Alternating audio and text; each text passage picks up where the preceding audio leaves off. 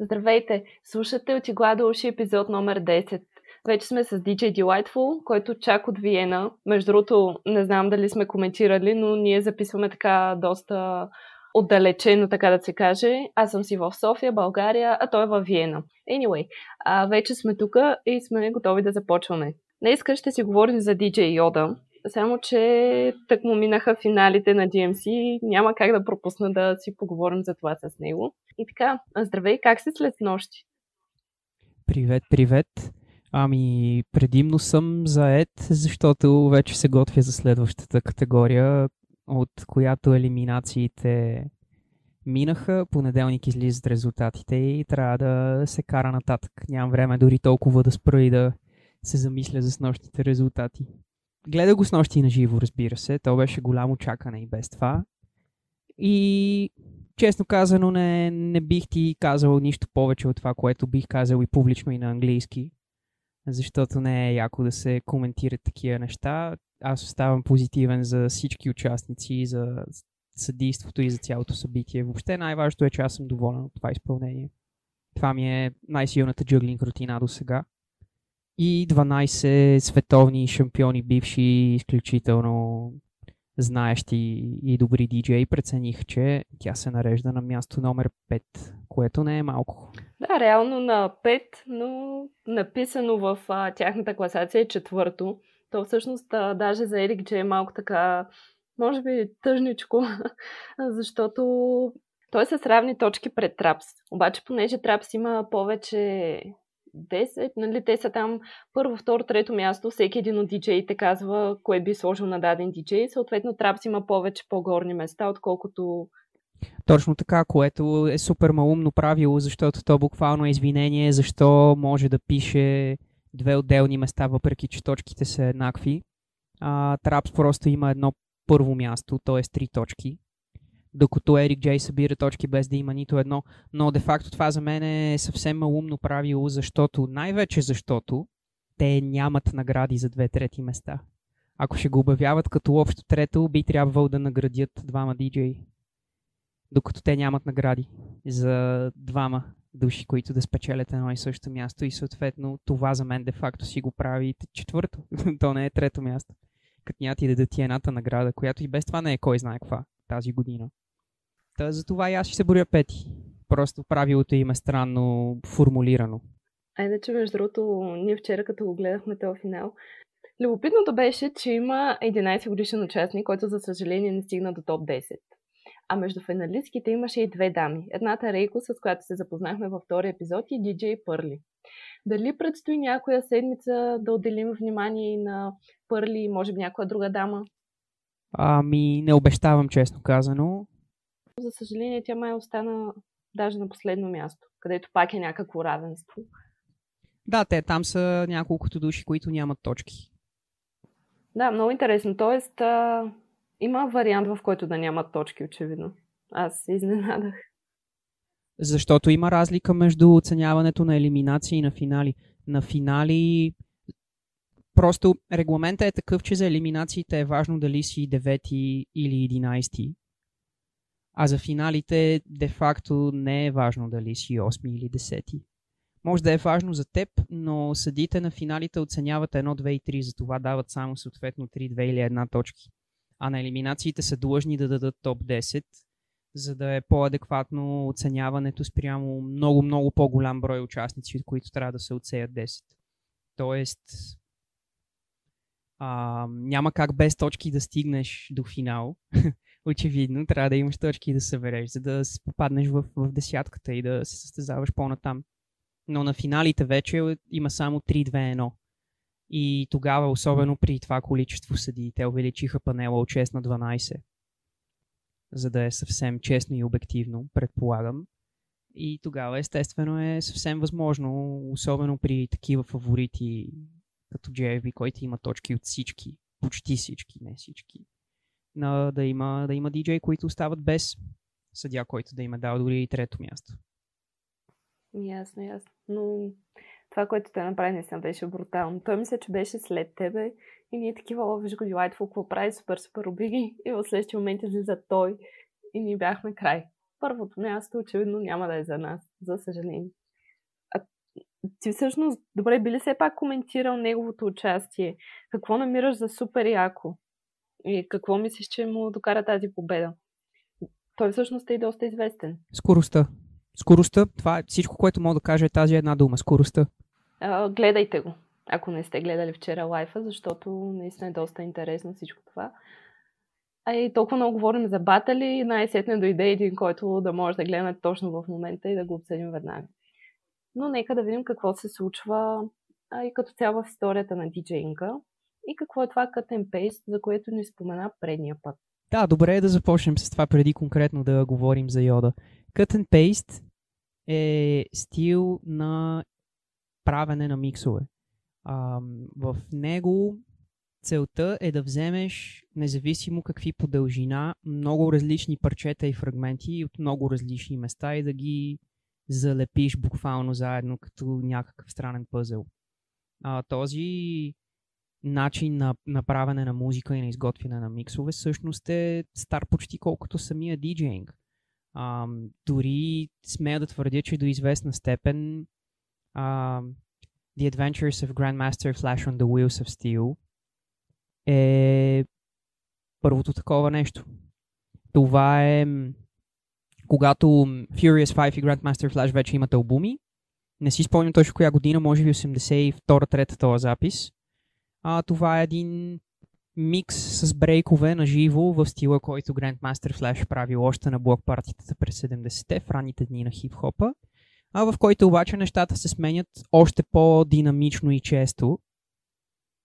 И съответно не е един цял микс, който забавлява хората и брейкарите и така нататък трийсет или шейсет минути или повече, а е нещо като сбит пример за изяществото на, на неговия стил, особено имайки предвид в кои години. А, другото интересно обаче е, че понеже е било много трудно да се направи cut and paste в смисъл, в който сега ще говорим и ще да обясня, uh, The Adventures of Grandmaster Flash on the Wheels of Steel е наживо. Тоест, това е един тейк. Цялото то мисля, че беше шест-минутно нещо е на един тейк. А, няма нищо в последствие залепено. И когато това добива някаква популярност, естествено всички това им щупва главата, особено хората, които не са имали шанса да бъдат там наживо в толкова ранни години. А, това е супер просто променящо играта нещо. И следващите, са, не, не смея да кажа, че проследявам наистина точно както историята и споменавам всички необходими имена, но Double D and Steinski са хората, които взимат тази идея, но решават, че ще го направят с още повече различни парчета, не просто с бързо сменящи се брейкове, а буквално с а, взети части от а, известни мотиви в фънкове, плюс естествено много брейкове, плюс други семпли, плюс някакви вокални парчета от тук от там, и това вече не се прави на живо, а се прави и тогава се е правило с записване на тейп рекордери, с рязане на ленти. Ам...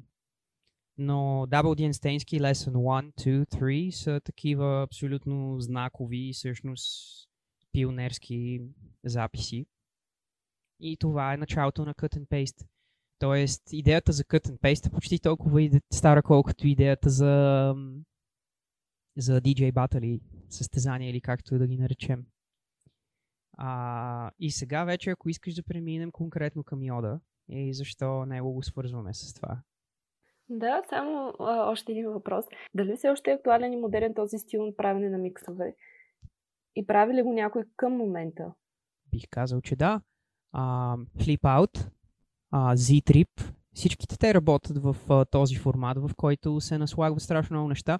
На този етап обаче първо, естествено, с, с авторските права нещата са много по-строги и ти не мога да издадеш такова нещо на плоча или въобще на каквото и да е а, официално. А, да, да монетизираш, особено пък от а, физически носител от нещо, което е просто микс. Ходи обясняй, нали, че е cut and paste, е творчество и не знам си какво, това не върви. И другия вече елемент е, че откакто имаме дигитални системи, всъщност до голяма степен тези неща са възможни и на живо. И в този смисъл термина cut and paste малко си губи смисъла, защото а, неговото основно значение е, че толкова много неща са залепени заедно, че той не е възможен на живо. Или може би е възможно, ако го правят, да речем, са примерно The Lesson One е бил възможен на живо, обаче ако не са двама, а са петима на десет грамофона и го подготвят супер, супер, супер много време. На фона на това, че вече по принцип с дигиталните системи е стандарт, че ти може да си ползваш каквото си искаш, откъдето си искаш. А просто повече се размива самия термин до каква степен наистина е cut and paste, защото всеки диджей с някакво ниво, независимо дори само да не е скретчър и turntablist, така нататък, най-общо performance DJing, цялата тази сфера на хора, които правят нещо по-интересно на диджей сетъп, като изпълнението, дори то да не е грамофониско и скретчерско. А това си е стандарт. И съответно просто е трудно да се каже къде е границата за кое е наистина cut and paste и кое не. Но точно така на Prima Vista от класиците бих казал Z-Trip и Flipout. Ако искат хората да проверят в Mixcloud, а техните миксове са такива супер динамични, се сменящи се неща буквално през секунди, плюс техни собствени едити на неща. А, тъ, в този смисъл идеята за формата е абсолютно актуална. И, и освен това е възможна и на живо заради дигитализирането на диджей сетъпа, но доколко стои като жанр, както е било до някаква степен, а, вече може би повече хората биха странили от това, така да го, така да го нарекат. Mm-hmm. А, кой е диджей Yoda? И всъщност той именно с а, този стил ли започва в а, диджейнга? Аз не знам той започна ли е с идеята, че ще бъде а, сериозен turntablist и а, човек с по-ходен стил на всички, които сме разглеждали до сега.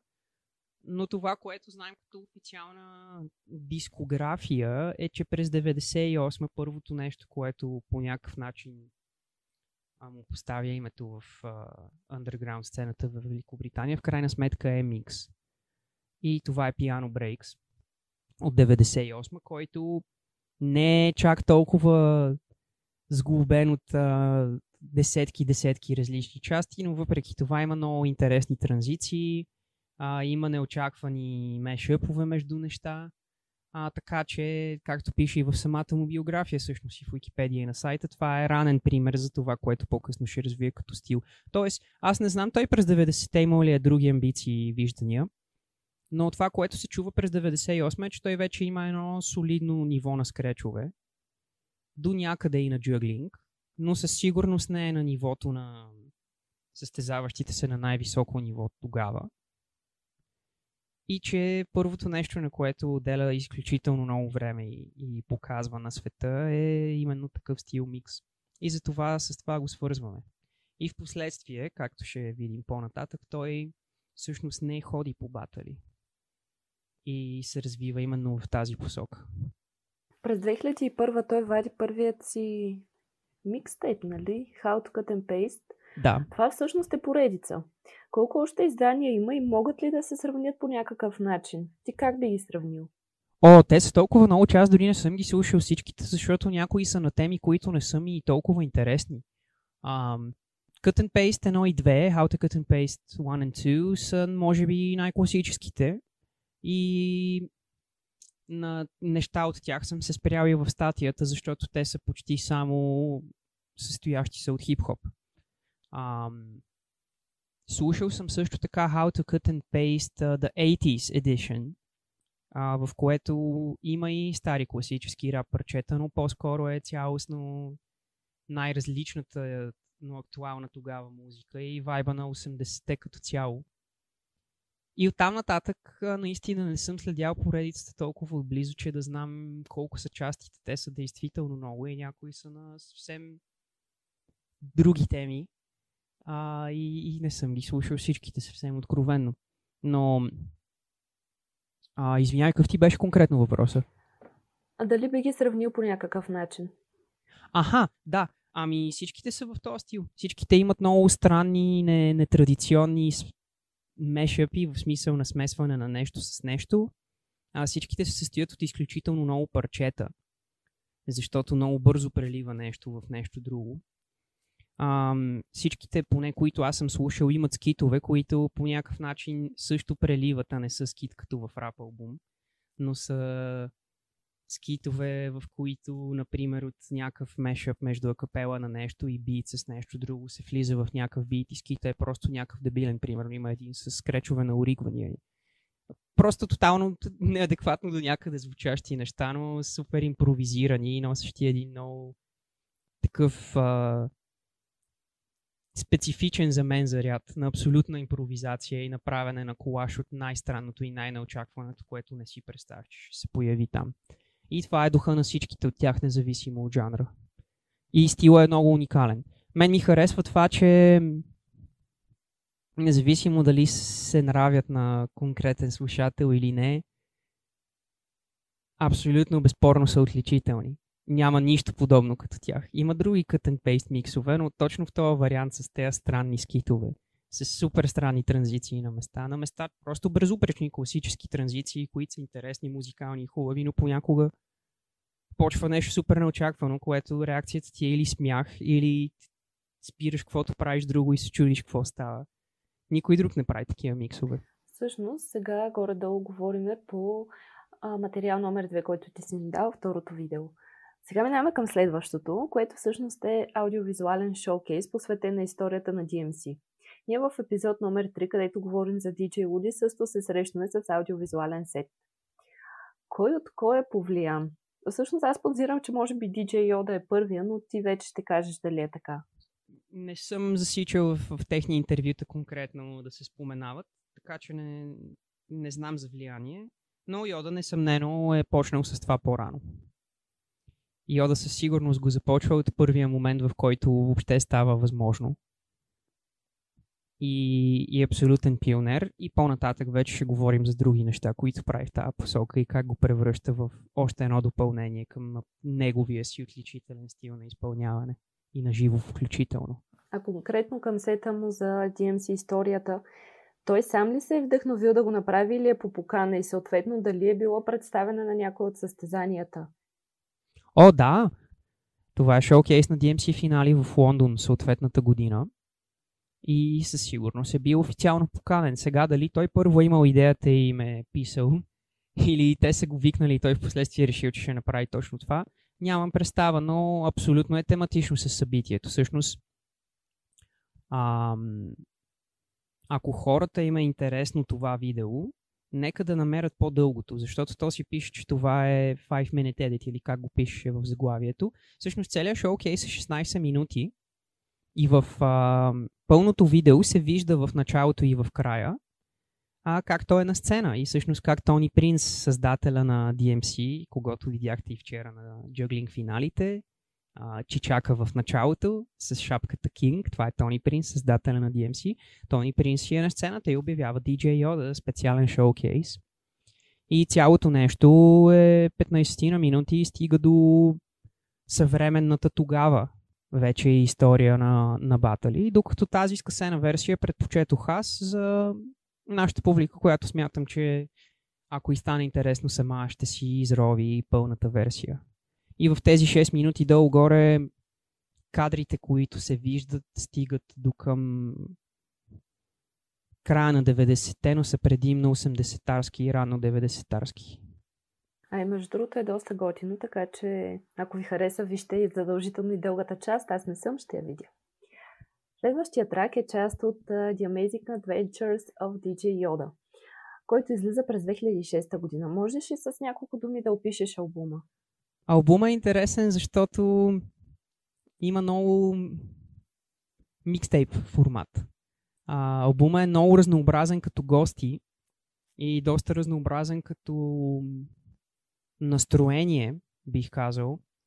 А, сега вече конкретно за самите битове и стила му на направяне на битове няма какво да кажа, защото не, не се чувствам квалифициран да коментирам това, но със сигурност доста се мени като настроение, доста се мени като темпо и отново има доста скитове, така че по някакъв начин, въпреки че това вече си е пълносфиращ албум с авторска музика, а той е успял да вкара неговия стил като диджей В, в дебютния си албум. И всъщност наскоро имаше годишни на това нещо и бях видял негов пост, в който той сам казва нещо от сорта на Strong Mixtape Vibes in this one. А, тоест, това, че основното му тогава поне занимание този тип микстейп определено е повлияло правенето на албума и, и нещо такова е влязло в него, което предполагам, че по правилата за правене на албум е доста проблематично, но на мен винаги са ми интересни нещата, които просто се отличават, които не мога да сравня с нищо друго и, и за това, за това и се кефа на албума. И е много съвременно звучащ за времето си, това е другото. В смисъл, гостите даже са по-throwback, отколкото на шумелите тогава, дори на underground сцената рапъри, макар че има и от тях, но от към битове бих казал, че за тази година си е доста съвременно звучащ, както си личи и от това супер яко парти парче с Jungle Brothers, всъщност. Наистина много яко парче. Може би единственото до момента по-така рап парче. В смисъл, много добро звучение, има хора, чуйте го. Аз дори не знам какво да те питам за него, всъщност има ли нужда? Ми, че какво да ме питаш за него? Да си пуснат хората и да си изкефят на якия трак, ако не го знаят, или да си го припомнят, защото това не е от... Предполагам, не от нещата, дето някой се сеща да си пуска така всеки ден и, и припомнянето на, на неща, които знаеш и не си пускал отдавна, също е готин. Така че, който го знае, поздрав. Аз даже четох в коментарите, че някакви хора целенасочено са го търсили и не са го намирали, но след известно време вече са го открили тук в този канал и такива щастливи е, открих го най-сетне. А, така че явно останал, оставила някакво... М- някакъв белег, така че хората да искат да го търсят, да го намират и така нататък. Значи наистина е яко и хора, ако не сте го чували, чуйте го, супер е. В ди джей Yoda Ghost of the Sci-Fi Movies е нещо супер различно от, от всичко, което сме слушали и гледали до сега. Изобщо имам предвид в а, цялата тази а, поредица наша. И може би тук е момента да те попитам всъщност за неговия псевдоним Йода. А, дали има някакви интервюта, в а, които той говори за него и всъщност ти знаеш ли каква е историята му? Дали името е вдъхновено именно от Star Wars? Е, при всички случаи, защото то с какво друго да го свържиш. Човекът определено е фен на, на sci-fi филми, научна фантастика, а, но не, наистина не съм слушал интервюта, по-скоро съм му следял каналите и чат-пат съм гледал някакви разяснения покрай релизи в Discogs и такива неща. Не съм се задълбавал до толкова, че да му слушам цели интервюта и въобще да видя има ли. Така че не мога да ти кажа за псевдонима му. Но това, което в крайна сметка прави като проекти, всъщност с него тръгва на турне, а, показва еднозначно, че човека е много голям фен. Слушайки клик и гледайки видеото към него, се питам дали всъщност ди джей Yoda се занимава с дигитален дизайн, както Уди, например. Със сигурност се занимава на доста високо ниво с а, видеомонтаж, а, защото неговите видеонеща, за разлика от Уди, са, поне за мен, с луишките ми очи, доста, доста по-сложно изглеждащи. А докато съответно пък конкретно, може би като скречове са една идея по-лесни, но по-шантъв е, много по-шантъв е формата и при Woody има някакви откази от рап клипове, има създаване на някаква атмосфера най-общо с това видео и препратки. Тук не, че не са препратки, но буквално е толкова наситен с неща колаж, който толкова много се сменя и толкова често влизат примерно вокали от друг филм в кадъра на някакъв филм. Само това, което виждаме в тези видеа, което съм споделил. Така че, имайки предвид, че той си го прави това сам, се занимава с това, което съответно му е необходимо, за да постигне тия резултати на, на високо ниво. Вече за дизайн не знам. Да, но би следвало, че наистина през всички тези години той вероятно е натрупал някакъв опит с обработката, дори да не е целенасочен. И държи на това. Ако трябва да ти отговоря конкретно на въпроса, клик в крайна сметка си пише, чие видео е, кой го е направил, но видеото е готино и отново, не че две хиляди и четиринадесета е толкова отдавна, но според мен долу-горе точно тогава нататък вече се появиха доста повече такъв тип рап клипове. А, може би не е правилно да се нарекат клипове, не знам, а, видеа, но... със сигурност държи на това и дори когато работи с други хора, визуалното е много голяма част от, от начина, по който представя нещата си. Особено предвид факта, че чак в а, следващото видео, което ти ни предлагаш, му виждаме всъщност лицето. Става дума за видеото на From the Studio, а, където, ако не се лъжа, ди джей Yoda е този с а, тъмната коса, нали? А този в а... ляво, т.е. в, в дясно, както ние ги гледаме. Който е по-често на плочите и така нататък. А точно така, каква е ролята на другия човек в а, тази ситуация? Ами аз доста време се чудех. В смисъл, известно време се чудех дали това не е той с някакси преправена брада и перука или нещо, и цялото нещо е бавка, или да не би някой, който по някакъв начин му е част от екипа да е там нарочно. Със сигурност той няма роля в това, което се случва на грамофоните. Той човек просто е там и ти седиш и се чудиш защо е там. Това е, това е според мен цялата работа. А тук отново има филмови материали, филмови видеа. Да, всъщност той е поканен в тази поредица и това е снимано в Ел Ей. Аз мисля, че всичките видеа от поредицата From the Studio са снимани в Ел Ей, защото това се има предвид студиото на Серато. Ам... И има връзка с следващото видео. Всъщност следващия му много такъв голям проект, мащабен, с който също тръгва на турне. Отново аудиовизуален сет, който отново е на филмова тематика, но този е Halloween сет. Като интересното е, че това, което пише в Wikipedia, е, че в SoundCloud, т.е. само в аудиоформат, е имало сета и той е събрал а, четвърт милион слушания за отрицателно време и всъщност е избухнал супер много.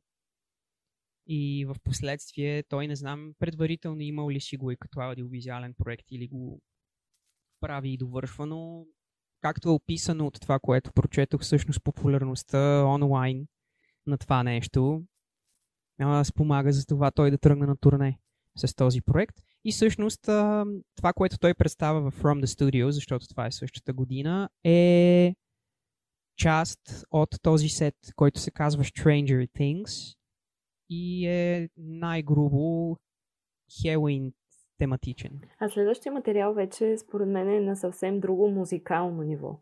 Не, че всичко до сега не звучеше яко, но това тук сякаш е черешката. Просто е страхотно. А, какво мислиш му е повлияло за това развитие и като цяло как ти се струва този музикален проект? До някаква степен той е проект, който не че няма неговия почерк, но е най-традиционен. В този албум има най-малко странния Йода, който прави неща, които не можеш да сравниш с нищо друго. Но от друга страна пък просто е страхотно изпипан, разнообразен е жанрово, но без да има тези mixtape vibes, както той ги нарича сам в поста си. А, според мен албумът е просто брилянтен. Аз поделих това, защото мисля, че единствения видеоклип от албума. Според мен целият албум е абсолютно чудесен. Даже съм ползвал от него парчета в мои миксове. Албумът се казва Home Cooking, излезе две хиляди и деветнайсета и в него той е колаборирал с а, страшно много изпълнители и музиканти. Той въобще не е албум като дебютния му, който е предимно Йода като битмейкър и диджей за скречовете в интро, припев, аутро и така нататък, плюс гост Ем Си-та. Точка. Този албум е на съвсем друго музикално ниво наистина. И пак казвам, той е най-малко странния, но от друга страна наистина някакси най-спипания и може би ми е любимото негово нещо, въпреки че все пак като, като грамофонист съм супер фен на отличителността му на, на диджейнг. Много хубав албум. Просто го препоръчвам горещо на всеки, който все пак може би има някакъв вкус малко извън само традиционен хип-хоп. А пък държа да спомена, че и в този албум има парче с Jungle Brothers и то също е убийствено. Просто е брутален трак. Та може би е време да преминем към последните два материала. Единият от тях, т.е. предпоследният, е лайвстрим в Twitch, качен преди три дни, посветен на една година Stream Raiders. Затова тук въпросът ми е по-скоро какво е Stream Raiders? А това мисля, че беше... Аз съм го засичал само по флайери, постове, не съм имал време да отделя. А по принцип идва от... А... Името идва от една опция в Twitch, която значи да нахуеш в нечий стрим. Винаги можеш да, когато ти стримваш, да си избереш някой друг човек, който в момента е наживо и буквално да пренасочиш своите публика там. И съответно така са го преценили, че ще е нещо като мини онлайн фестивалче, защото те винаги бяха някакви доста сериозни програми от поне пет-шест души. И явно се е появил преди цяла година. Аз не съм го засякал дори в самото му начало. Mm-hmm. Много яко са го измислили. Аз даже а, гледах, че той пак е пред публика. Смесено такова. А, интересното е, че той толкова години след като е направил едно от първите си аудиовизуални шоута, все още ги прави. И яко. О, да, той е вече изцяло специализиран в това и както казах по-рано, според мен е просто не... визуалната част от неговите аудиовизуални е на най-високо ниво от всички. А, а не са и много хората. Не са много хората, които сравнително редовно изкачват с нови проекти от този тип, защото са много трудоемки. Но в сравнение с тези на Луди, чисто визуално, според мен са на някакво съвсем следващо ниво. И всъщност той е много-много успешен и много по-популярен като изпълнител а, в Великобритания от Луди. Въпреки че, както казах отдебе, той някакси е част от съвсем друга общност. Има съвсем друга публика, но доколкото съм гледал и някакви отзиви, такива, примерно, написани в сайта му, или по някакви статии, или дори коментари само в YouTube, хората се забавляват жестоко много на тези неща. А, просто защото са чисто визуално толкова уникални. А, та, аз не мисля, че той, него, това си му е вече стандартния формат. Него, при него не е като Луди. Например, за Луди говорихме, че той е иноватор във видове скречове, иноватор във видове изпълнения.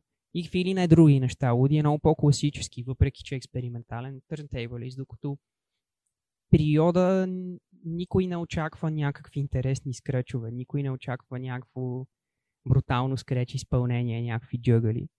И всъщност на него това вече си му е запазената марка. Той почти само така изпълнява. И остана ни само още едно нещо, а, преди да приключим темата за ди джей Yoda. И то това е един а, специален сет за Деня на жените от две хиляди и деветнадесета. Какво е любопитното, на което да обърнем внимание тук?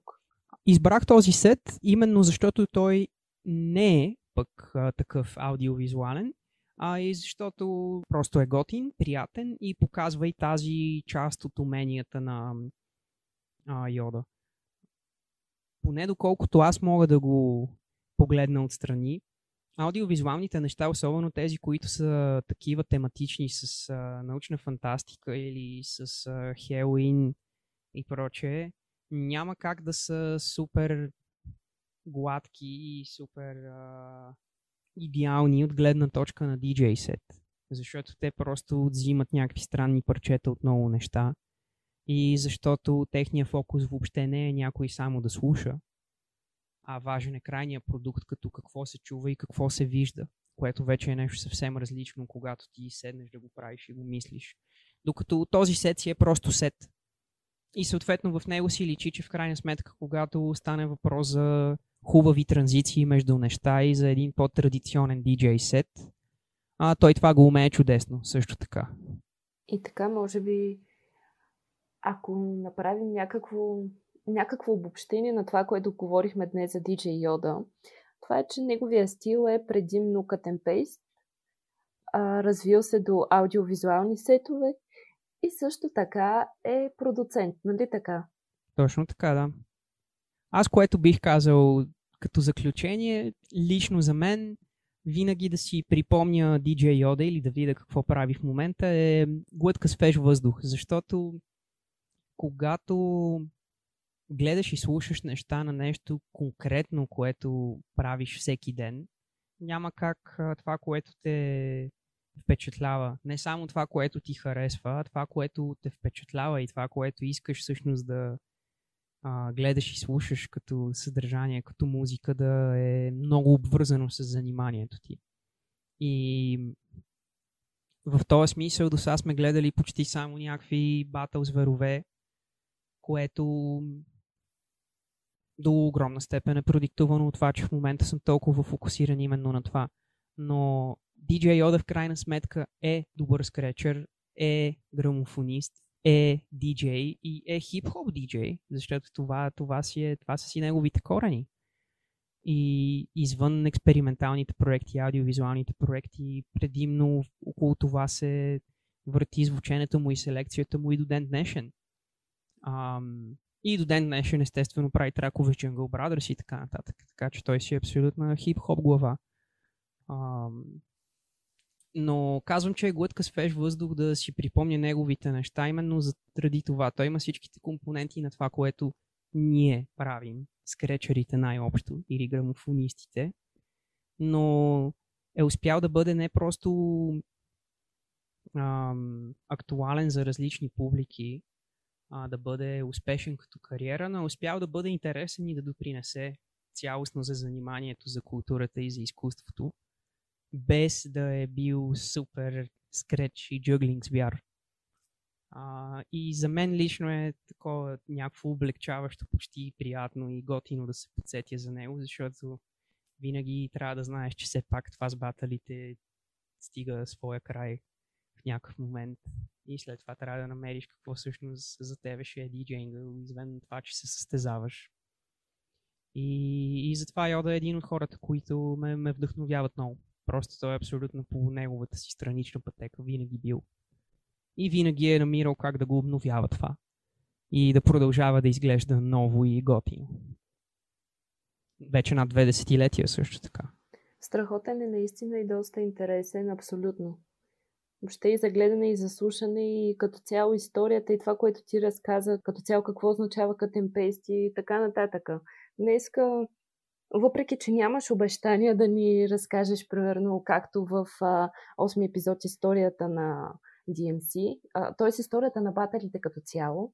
В деветия епизод а, ни обобщи някои от, това, от а, термините, които бяхме коментирали до момента, а тук вкарахме и нови неща, така че може би а, след няколко епизода пак ще трябва да направим някакво обобщение.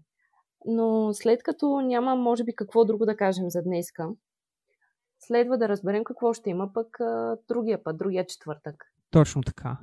Но за огромна жалост не съм съвсем сигурен, но ще кажа кой е най-вероятният план. Просто малко се колебая, но да речем, по всяка вероятност, но подлежи на промяна, нали винаги така пише. Плана за сега поне е да говорим за Ди Джей Cutworx, с когото аз колаборирах а, за Mixtape Bridge in the Gap по-рано тази година и който иначе е а, колекционер, най-вече много сериозен колекционер, от Buffalo, което е граче до Ню Йорк, между канадската граница и Ню Йорк, сателитно на Ню Йорк на този етап, и диджея на Крюто Pseudo Intellectuals, брутално джаз-хоп крю, щатската сцена. От какво зависи кого ще разгледаме? Ами, дали моят вариант Б ще ми се занимава повече с него, но него няма да го казвам за сега. Супер, супер, значи даже ще има някаква такава мистериозна нотка, очаквайте на очакваното. А всъщност аз ще направя така, че когато решиш, ще напиша във Фейсбук. Така че следете ни във Фейсбук, следете и Ди Джей Delightful. Супер, да. Където, а, всъщност, чакай аз да те питам, а кога ще са финалите? Не. А, сега първо очакваме елиминациите на All-Vinyl категорията, нали? Да. Кога са? Категорията, която е само на аналогови плочи. Резултатите от елиминациите ще излязат. Uh, коя дата сме? тринайсети, значи утре. Утре вечерта. Яко, яко. И пак стискам палци. Утре вечерта и съответно финалите са след... Не е отворен пред мене сайта в момента. След малко по-малко от месец са вече финалите на а, категорията на плочи. Ще имаме скоро ново шоу за гледане. Наистина беше много интересно, хора. Седяхме, стискахме палци, първо минаха елиминационните кръгове. Мисля, че само тези осемнайсетте участника, които са в а, топа. И след което вече финалите. Точно така, да. От елиминациите показаха топ осемнайсет, мисля, че беше. Пак казвам, гледайте ги. Интересно е, най-малкото, за да видите какво сте научили до сега в тези десет епизода и някакси да го видите на практика. А и защото е важно да се гледат цели батали, според мене. Аз съм си говорил с хора, които имат някаква най-обща представа от, от а, скречове и търнтейбълизъм, но съм сигурен, че те не са гледали батъл от начало до края и всъщност това много променя перспективата. Например, защо деветдесетте са един неишлайфан период за нашето изкуство. Може единствено да видиш не като знаеш победителите, които наистина са абсолютни зверове и са класика и досега и все пак Имаме достатъчно дълга история, че да кажем, че дори неща на двайсет години наистина са непоклатими. Но единствено, когато изгледаш примерно целия ай ти еф деветдесет и шеста или изгледаш цялото щатско ди ем си деветдесет и пета, виждаш колко са били по-прости нещата, пълни с грешки и колко повече е имало размиване на нивото, особено от примерно четвърто-пето място натам. И съответно и за днешно време това също много важи. А, много хора базират част от мненията си на впечатление единствено от печелившите сетове.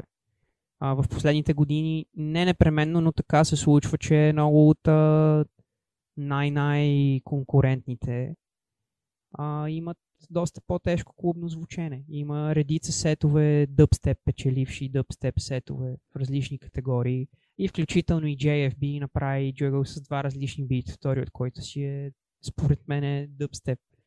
И то в ония вид, който преди някакви години беше актуален на клубната сцена. Но това не значи, че това е преобладаващия звук въобще. И това единствено хората могат да го разберат не като видят победителя или топ три, а като далят час и половина за един цял батъл и добият една по-голяма представа какви са различните групички, като стилове, като подборна музика и да си дадат сметка, че всъщност хип-хопа си стои много сериозно в uh, батълите и то повече сега, отколкото към две хиляди и седма, осма, девета, десета. Поне една трета винаги си е батъл сетове с рап-тракове. Примерно. И също така други критики, които редовно се отправят за това, че са твърде шумни нещата, че са неразбираеми. А това отново е продиктовано от а, факта, че тези, които са на най-бруталното ниво като техника и скорост, естествено, че ще заложат на това и ще искат да го покажат, но винаги си има фънки агентите, които си правят точно тяхното, както те си го разбират. Ето, например, Mixtape Bridge финалистите, класически джъглър още от ай ти еф годините, който си е сто процента верен на стила от двайсет години. И тези неща, ако човек никога не гледа нещо след топ три, му обягват. И много хора така ще създават тотално грешни мнения.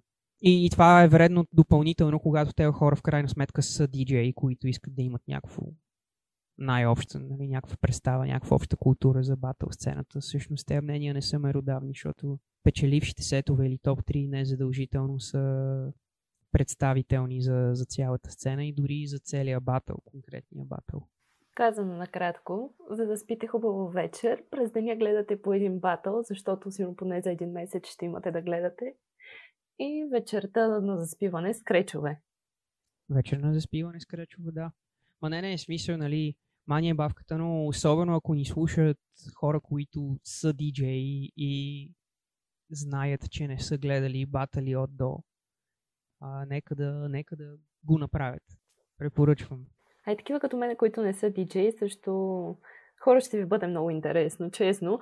Цялата тая динамика въобще, докато ги гледаш и нали, ти си мислиш, а то човек тук се справи страшно. И после вече като видиш резултатите и си, е добре, аз какво не съм разбрала. И нали, някакви такива вътрешни, да го наречем, спорове се водят, което е доста интересно и готино е. Интересно е, занимателно е. Ако се чудите какво да гледате, не гледайте глупави скречове в YouTube, ами познайте си някой интересен батъл. Точно така. И, и следващия път, ако не се разколебая, ако говорим за Кутвор, отново ще си говорим за човек, който предимно е правил неща извън батъл сцената пък. За разнообразие. Отново ще имаме цели сетове и такива работи. Участия в парчета и малко по-малко джъгъра-джъгъра по хардкорчета. Супер, супер. Така че ако нещо ви омръзнали батъл състезанията, имаме тук яко разнообразие. И показваме, че не е само диджеите, не са само батъл диджеи. И това само ще го докажат предстоящите ни статии, записи и прочие. Така че следете. Аз съм сигурна, че ви е интересно. Надявам се, че ви е интересно, защото на мен ми е интересно. И май това е всичко за днес. Сега вече сме говорили. Пак доста приказки станаха. Да, да, поотплеснахме се. Яко. Особено към края. Но няма значение. Все пак това е подкаст, свободна работа. Това, че ние слагаме някакви рамки е друг въпрос, но пък в крайна сметка и ние имаме някакви цели. Това не е прост, просто разговор. Ами си отигла души. и то е епизод номер десет. Чао и до следващия път от мен. Чао, чао. До следващия четвъртък.